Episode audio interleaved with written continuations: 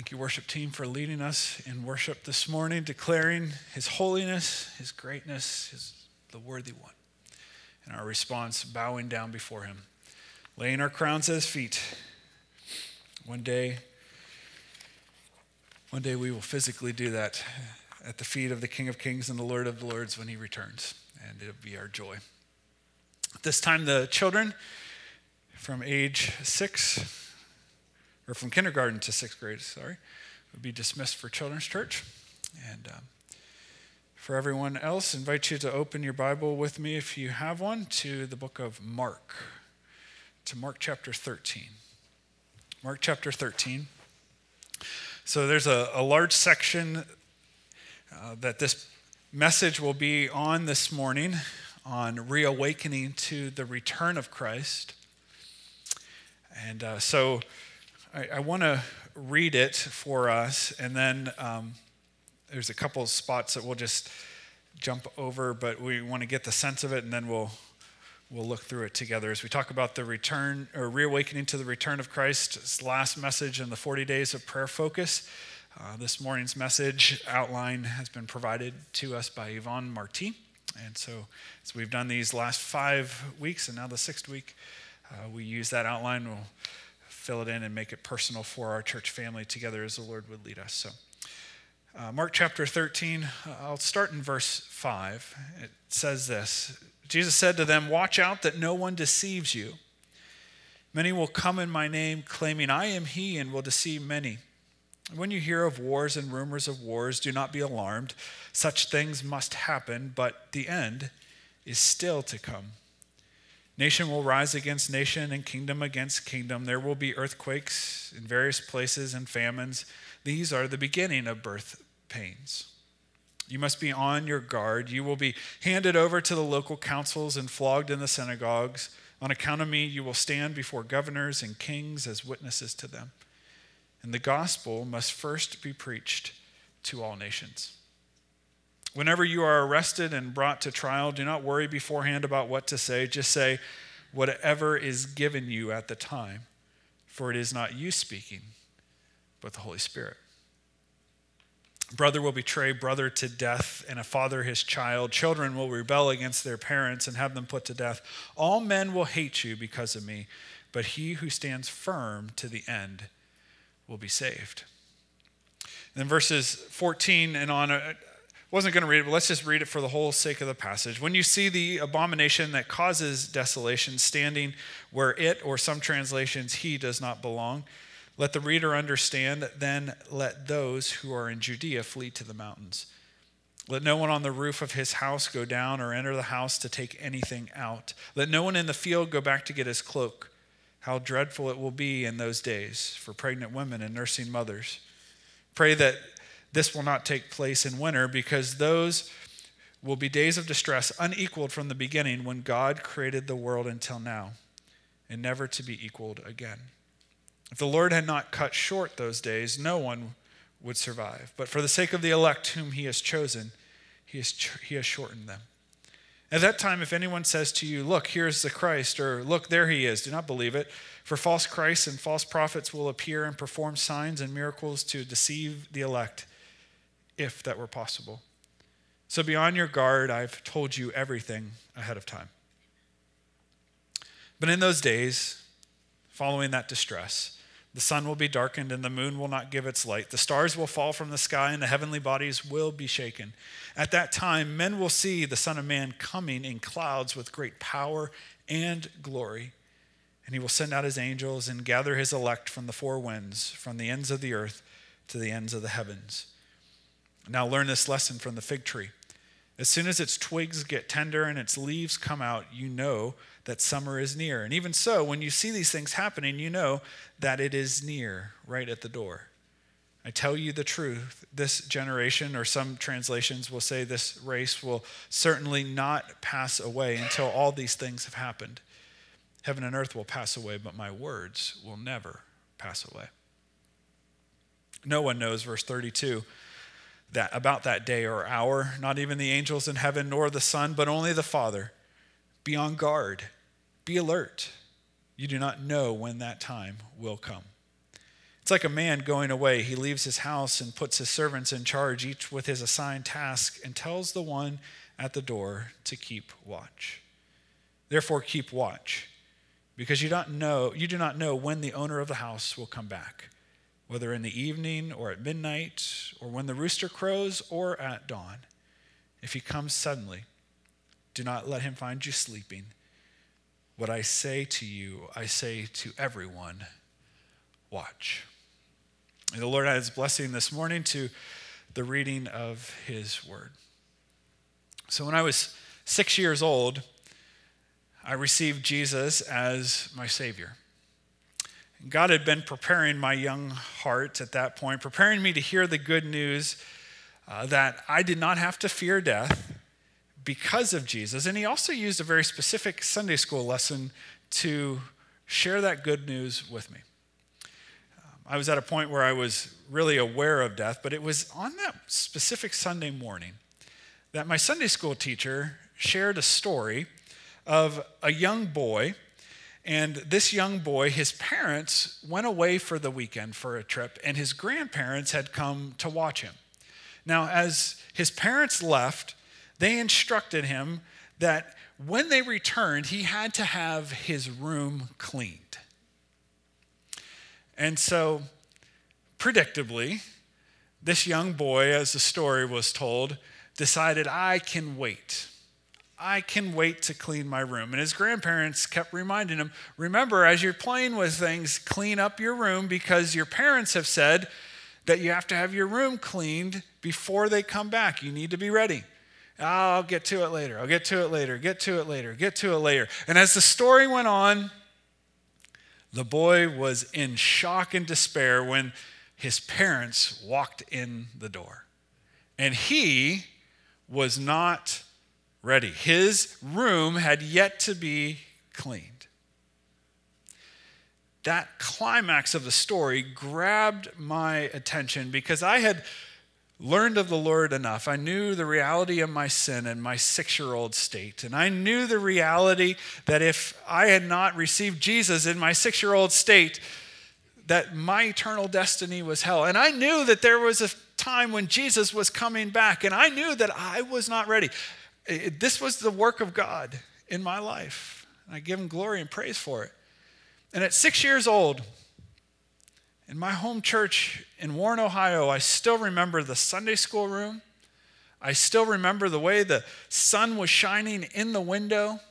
I still remember my teacher leading us in an opportunity to receive Jesus as my Savior. And I still can remember the peace that flooded my heart, even as a six year old boy, knowing that I did not have to fear death anymore and knowing that when Jesus returned that I was ready.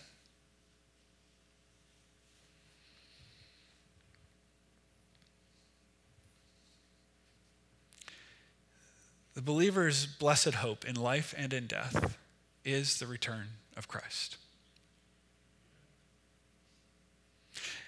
It's in that hope that we stand today, knowing that one day all will be made right and knowing that we, when that happens, will be with the Lord forever. That's good news. And on this last day, last Sunday, preparing us for the next several days of the 40 days of prayer, reawakening to the return of Christ, we want to reawaken this morning and just rejoice in the hope, the blessed hope of our King the one who is worthy to receive all blessing and honor and glory and praise, that he is coming again. And he will make all things right. And we will be with the Lord forever. The dwelling of God will be with men forever and ever. So may we be awakened and may we be watching this morning for his return. There's sermon notes in your bulletin with more fill ins that you can put that'll be on the screen. So, three lessons this morning. The first is this we want to look at the signs of the end times, the signs of the end times. In the Alliance, we do believe that Jesus is our Savior. We believe He's our sanctifier. He's the one who works out by the Spirit's work. Sanctification, we are holy in Him, but He is making us holy in the way that we live each day. He's our healer. And he's our coming king. And so we celebrate that today. The signs of the end times in Mark chapter 13, from verses 6 through 13. There's a number of them that we see.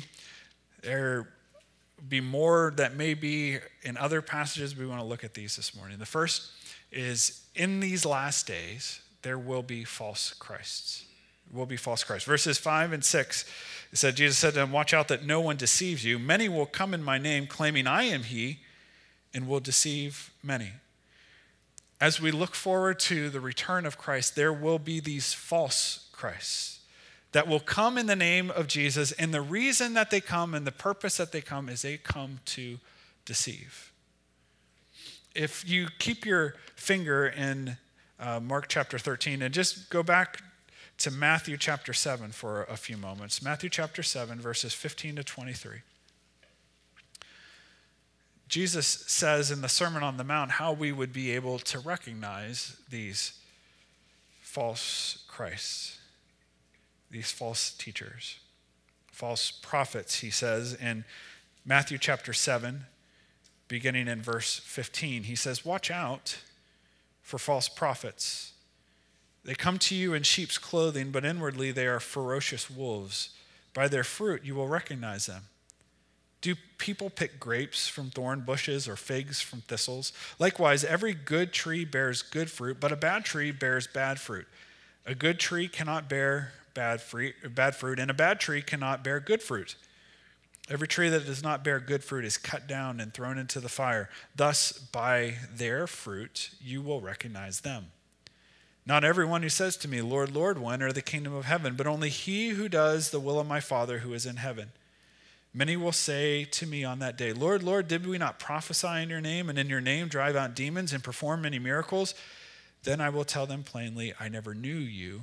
Away from me, you evil doers. Hard words from Jesus, but they're words of warning to us that help us to understand the character and how to be able to recognize these false Christs because there will be people who will prophesy, who will heal, who will deliver, but their fruit ultimately does not bring lasting change. Their fruit in people does not bring lasting change. They, they, on the outside, may do good things, but their character is not the character of Christ. And ultimately, ultimately, they will not glorify Jesus, they will glorify self.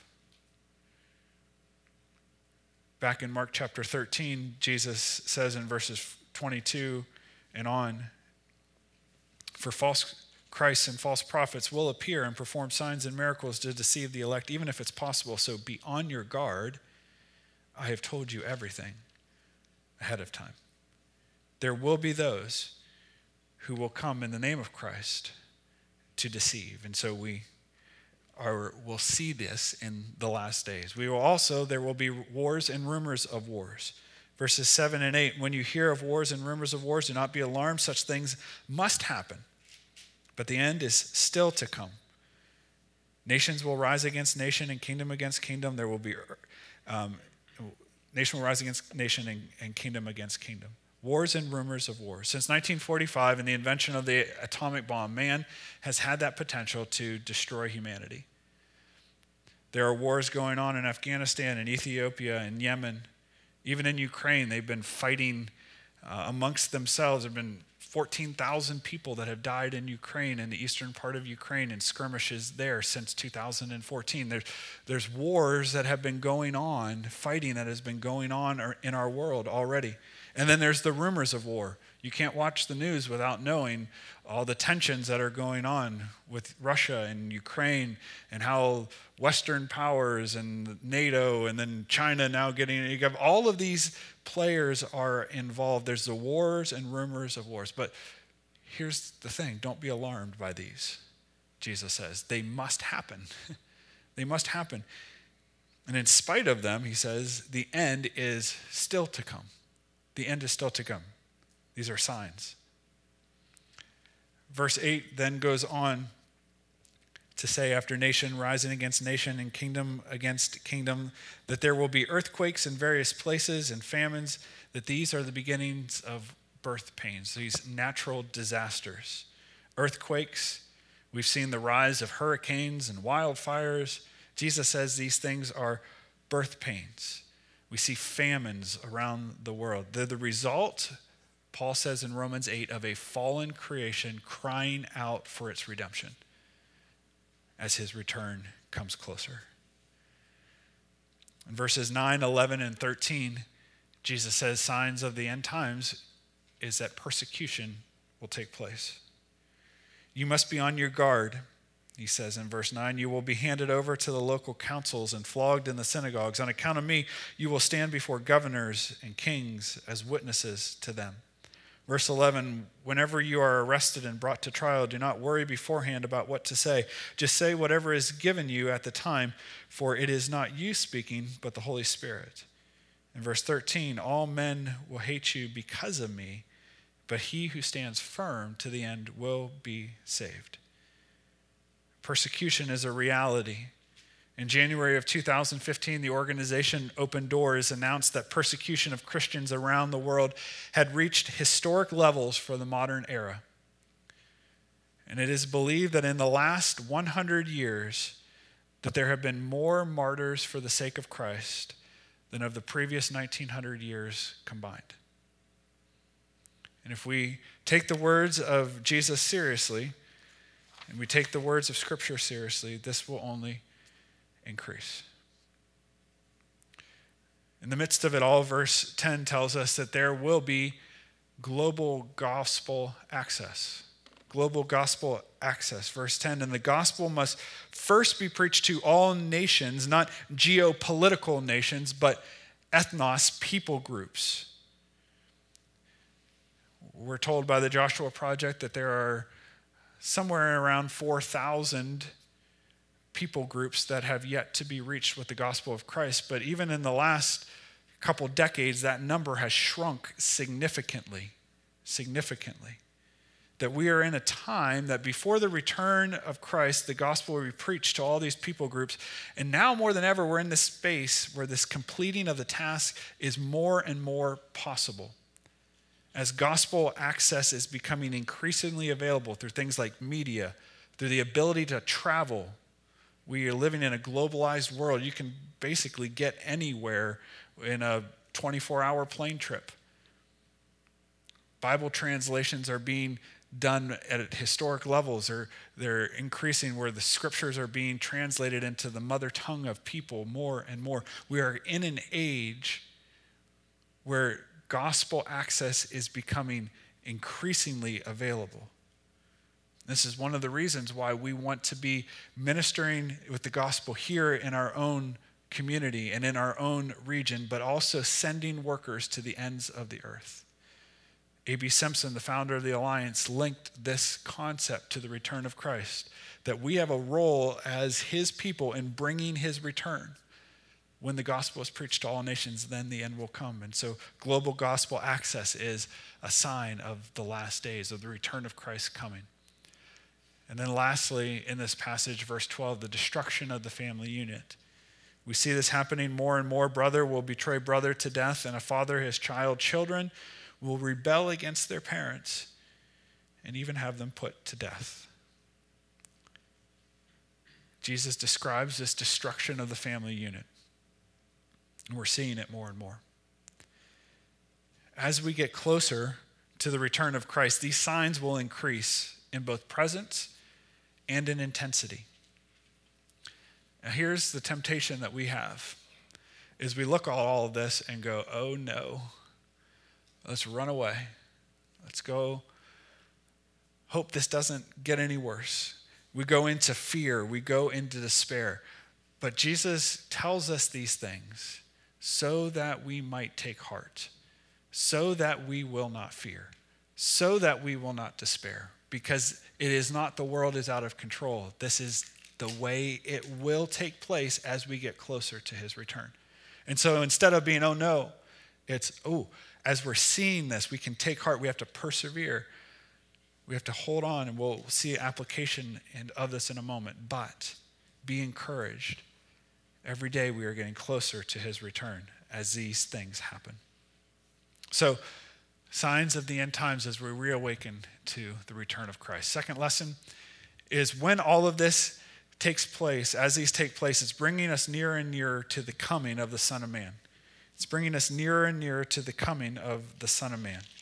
Verses 24 through 26, and I'll read on to 27. It says, But in those days, following that distress, the sun will be darkened and the moon will not give its light. The stars will fall from the sky and heaven and the heavenly bodies will be shaken, which is a direct quote from Isaiah chapter 13, verse 10 and verse Isaiah 34, 4.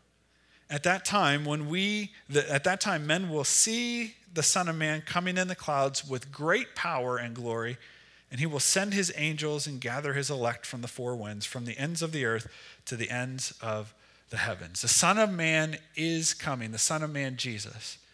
Now, we don't know when, but we know it's near. We don't know when, but we know it's near. Philippians chapter 4, verse 5 says, in the midst of living, there's a there were two women in that Paul was speaking to in this letter, and they were in conflict with one another. And he's speaking to them, but he's speaking to the whole church in Philippi. And he says, Let your gentleness be evident to all, the Lord is near. Now, commentators differ on exactly what Paul is saying. Some say that because the Lord is near present, let your gentleness be evident to all. And we know that to be a true statement. He is near, He's present with us. And so, because He's present with us, we want our conduct to be in such a way that we are treating each other well. But there's also more commentators that lean to a different direction, and that when they say the Lord is near, is that the coming of the Lord is near, His return is near. And so, because his return is near, it should affect the way that we live. We'll talk about this more in a moment. The day and the hour are not known. And don't waste time listening to the people who say they claim to know when that's going to be. No one knows. Jesus says, not even the angels of heaven, nor he, what the Father has term, determined. But we know that it is near, it is coming. We know that his return then, we don't know when, we know it's near, but what we do know is that his return is imminent. His return is imminent. In Revelation chapter 22 and verses 12 and 20, Jesus is speaking. He says, Behold, I am coming soon. My reward is with me, and I will give to everyone according to what he has done. He who testifies to these things says, Yes, I'm coming soon, and this should be our cry Amen. Come, Lord Jesus.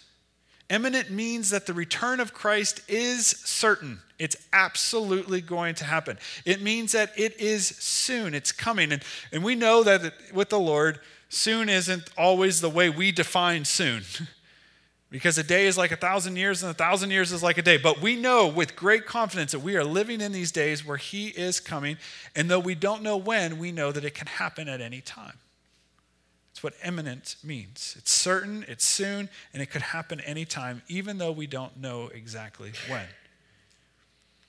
We also know that when that his return is will be personal and visible.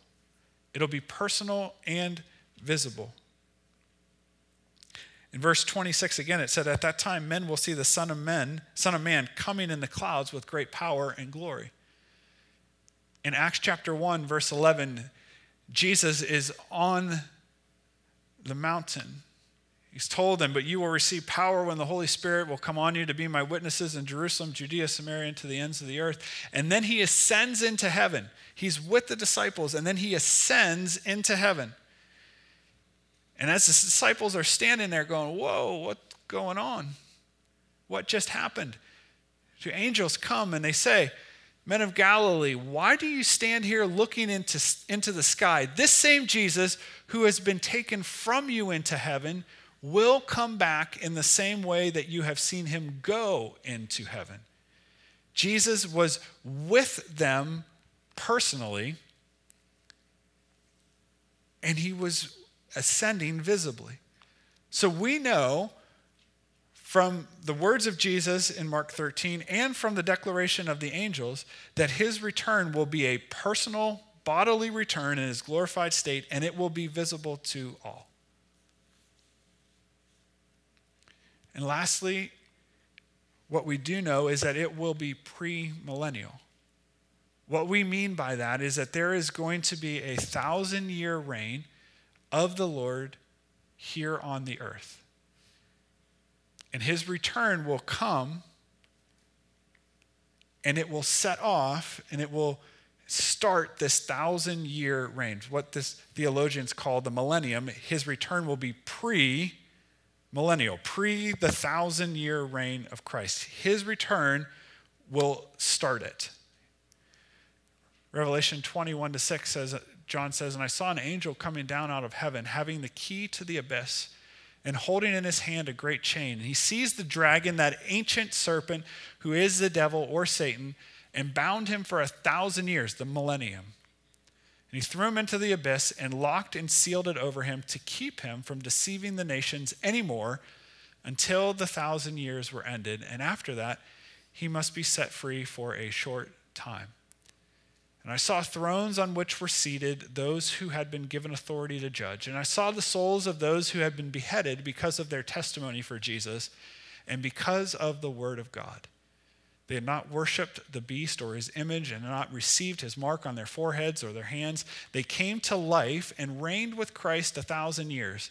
The rest of the dead did not come to life until the thousand years were ended. And this is the first resurrection. Blessed and holy are those who have part in the first resurrection. The second death has no power over them, but they will be priests of God and of Christ and will reign with him for a thousand years. Jesus will rule, and he will reign for a thousand years here on this earth. The return of Christ will initiate that time. When he comes at that time, he will put an end to a seven year period called the tribulation where Satan will have inhabited a person by, known as the Antichrist to lead the nations astray and to come against the nation, God's people, Israel. And Jesus will come and he will finally, he will destroy all those who have come against and he will deliver his people. I just want to make one comment. We believe that the return of Christ will be premillennial in the alliance, but we do not hold, and, and a lot of people have varying views on will Jesus take the church at the beginning of the seven years? It's called a pre tribulation rapture, or a post tribulation rapture, or some other. Those are the two main views. Will Jesus come at the end of the seven years and then initiate it? Or will he take the church out before the beginning of the seven years and then bring them back to rule and reign with him here on the earth. So we don't take a position on that. I bring all that up for one reason that no matter how it shakes out, it should push us towards two things. One, it should push us towards mission for all people to hear the gospel. Because if we believe that at any moment Jesus can come before the seven year tribulation. We need to be about sharing the gospel so that the nations will hear. So it pushes us towards sharing the gospel here and to the ends of the earth. But on the other side, if Jesus does not take us, we also need to be prepared in perseverance and in godliness for enduring persecution. So, either way, I, I had a professor in, in school that said, hope that it's pre trib so we don't have to go through it, but live and prepare as though it's post trib. Because there are going to be a lot of upset, disappointed people if we go through the seven years of tribulation. If you've been holding on to, this is the way it absolutely is. We have to prepare as if we're here for the whole thing. And we have to be engaged in mission as if it's at the beginning. So, either way, either way, we let you go and know what you believe, why you believe it. But those are the key things that we need to be leaning into. And we'll look at that together. This ultimately then is our blessed hope. And it should propel us to mission, it should propel us to obedience, it should propel us to living in intimacy with Him. Because Jesus, the Son of Man, is coming again. It's our blessed hope. And we can be sure of it. And even as we grieve these days, it's our blessed hope too that this life and the life, death, and resurrection and the return of Christ points to something so much better. So much better. So, what can we do? This is where we want to wrap the, ser- the sermon up this morning. What can we do? We watch. We watch. Verses 33 to 37 says, Be on guard, be alert. Do not, you do not know when that time will come. It's like a man going away, leaves his house and puts his servants in charge, each with his assigned task, and tells the one at the door to keep watch. Therefore, keep watch, because you do not know when the owner of the house will come back, whether in the evening or at midnight or when the rooster crows or at dawn. If he comes suddenly, do not let him find you sleeping. What I say to you, I say to everyone what is it? Watch. Watch. There's a word in Mark 13 and in 14 that appears six times. It's the Greek word gregoreo. And gregoreo, whenever you see something in high frequency in Scripture, pay attention. It's not there by chance, it's there on purpose. And so, this word, watch, this word in Greek, gregoreo, it literally means to stay awake. What is translated in many watch is literally translated stay awake. Be alert. Keep awake. Here's the assumption of why Jesus says this six times in two chapters. The assumption is that it's easier to fall asleep than to stay awake. The disciples are told in chapter 14 in the Garden of Gethsemane while Jesus is off praying, he says, Watch and pray. And every time he comes back, what are they doing? Sleeping. Because the assumption that Jesus has, knowing us in our frailty and our humanness, is that it is easier to fall asleep than it is to stay awake.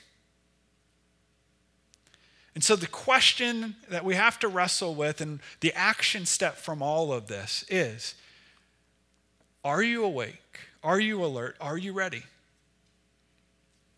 A couple years ago, we got these amazing couches. I think if you've been around for a while, you may have heard me talk about these couches. Well, they're couches that we decided we're going to get because they're big, and as boys grow, we're going to be able to fit our family, and they're going to be able to fit on this, these things.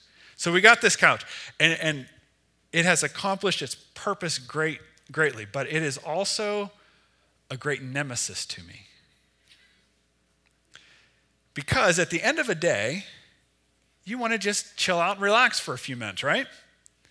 So, on these amazingly large, comfortable couches, sit down to be able to relax at the end of the day.